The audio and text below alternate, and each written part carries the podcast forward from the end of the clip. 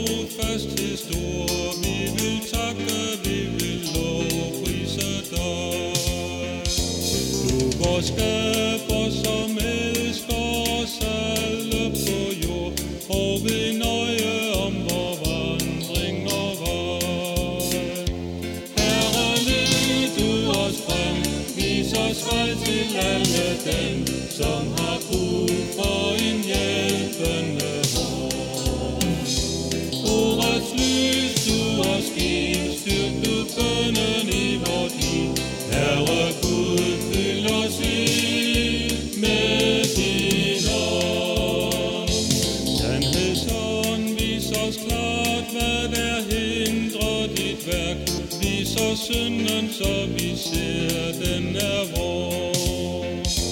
I vores tro, at Gud tilgiver, at nåden gør stærk, at den retfærd, som vi får, den består.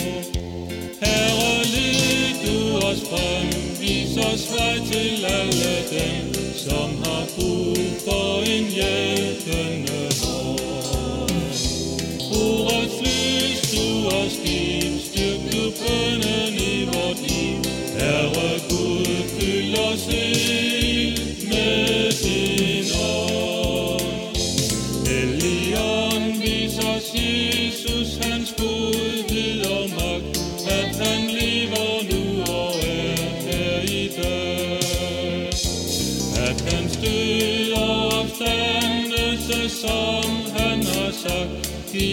Giver kraft og mod til dem, som er svage.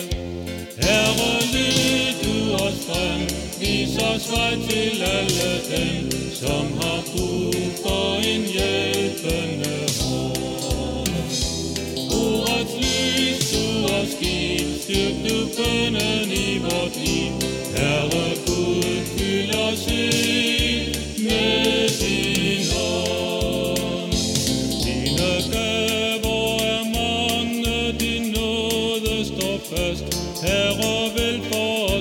os de du vil.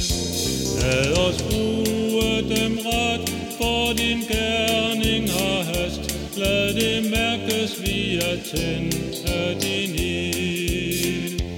Herre, led du os frem, vis os vej til alle dem, som har brug for en hjælpende hånd.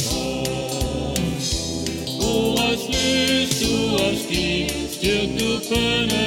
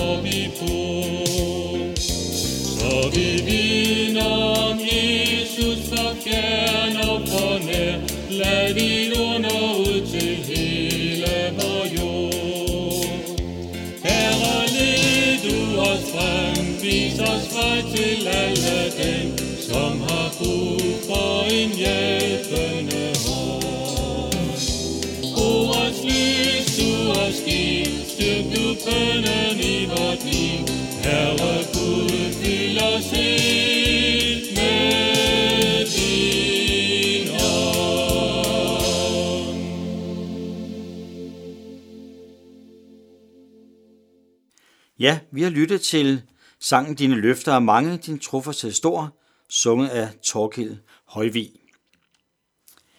I dag har jeg lyst til, at vi skal stanse ved en lignelse, som Jesus fortalte om den barmhjertige samaritaner. Og måske du har, har sådan hørt lidt om den før, det har du højst sandsynligt, fordi det er jo noget, som man også i vores tid sådan, bruger som en, en sætning, den barmhjertige samaritaner. Men ganske kort, så handler den jo om, at der er en mand, der bliver slået ned. En mand bliver slået ned. Jesus fortæller en lignelse, desværre en historie fra det virkelige liv. Desværre er der stadig den slags overfald, som en del af vores virkelighed her i 2019. En mand bliver slået ned. En mand bliver slået ned, mens han var på en gåtur fra en by til en anden. Han blev simpelthen overfaldet. Og det kunne have mange forskellige øh, årsager, at han blev overfaldet. Det kunne være på grund af forskellige livsopfattelser, på grund af hævn. Måske på grund af overfaldsmandens egen dårlige position. Der kunne være forskellige øh, grunde dengang, og der kan være forskellige grunde i dag til, at nogen bliver overfaldet. Men der er dog intet, der berettiger hverken dengang eller i dag til at slå et andet menneske ned. At tage en andens ejendele og lade en anden blive liggende slået ned. Det var egentlig ganske forfærdeligt. Man kunne kalde det selve overfaldet for, for det første lignelsen, der absolut, der absolut ikke er i orden. Umenneskeligt vil jeg kalde det. Og faktisk også kalde det for en form for brutal egoisme. Det vil sige, at det, det, det første, der sker i lignelsen, men så kommer der noget, som jo også er forfærdeligt. Vi hører, at der kommer nogen gående af samme vej, som overfaldet er sket. Wow, tænker vi, så er der altså håb og, og hjælp lige i sigte. Men vi møder den første, en der i øvrigt arbejder i templet, øh, går videre.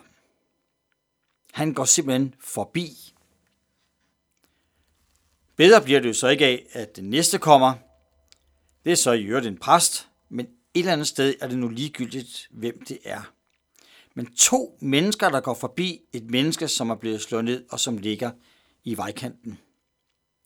To mennesker, der går forbi. Og her møder vi jo så det andet, som absolut ikke er i orden, umenneskeligt, brutal, egoisme. Nogen går bare forbi. En, der er i nød. Lukker deres øjne. Lukker deres hjerte for andre mennesker. Dem, som man møder på sin vej. Der kommer heldigvis også en tredje. Det er faktisk en person, som i citationstegn er fra et andet folk, en anden trosretning, og som, som egentlig på en måde godt kunne være lidt i, øh, i lidt fjendskab med den mand, der nu ligger ned.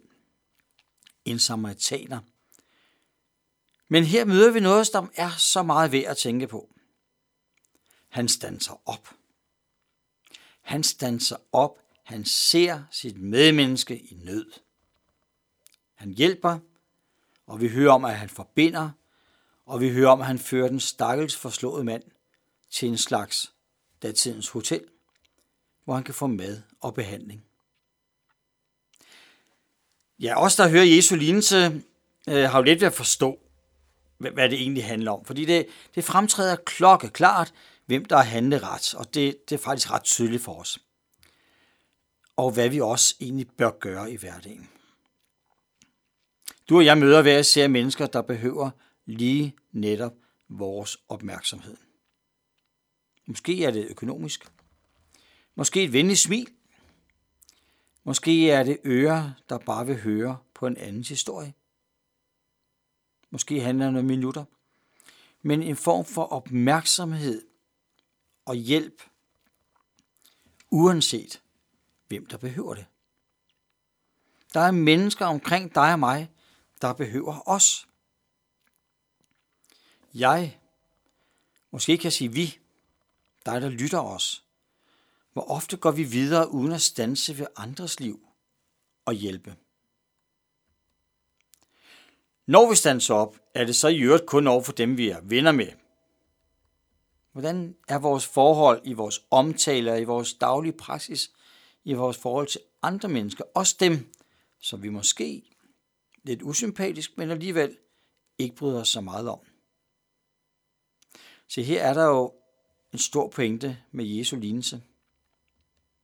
Men der er også en anden meget stor pointe.